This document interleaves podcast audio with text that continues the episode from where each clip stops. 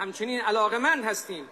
پروژه های انتقال آب به کشورهای متقاضی از جمله جمهوری اسلامی ایران در دستور کار سازمان اکو قرار گیرد.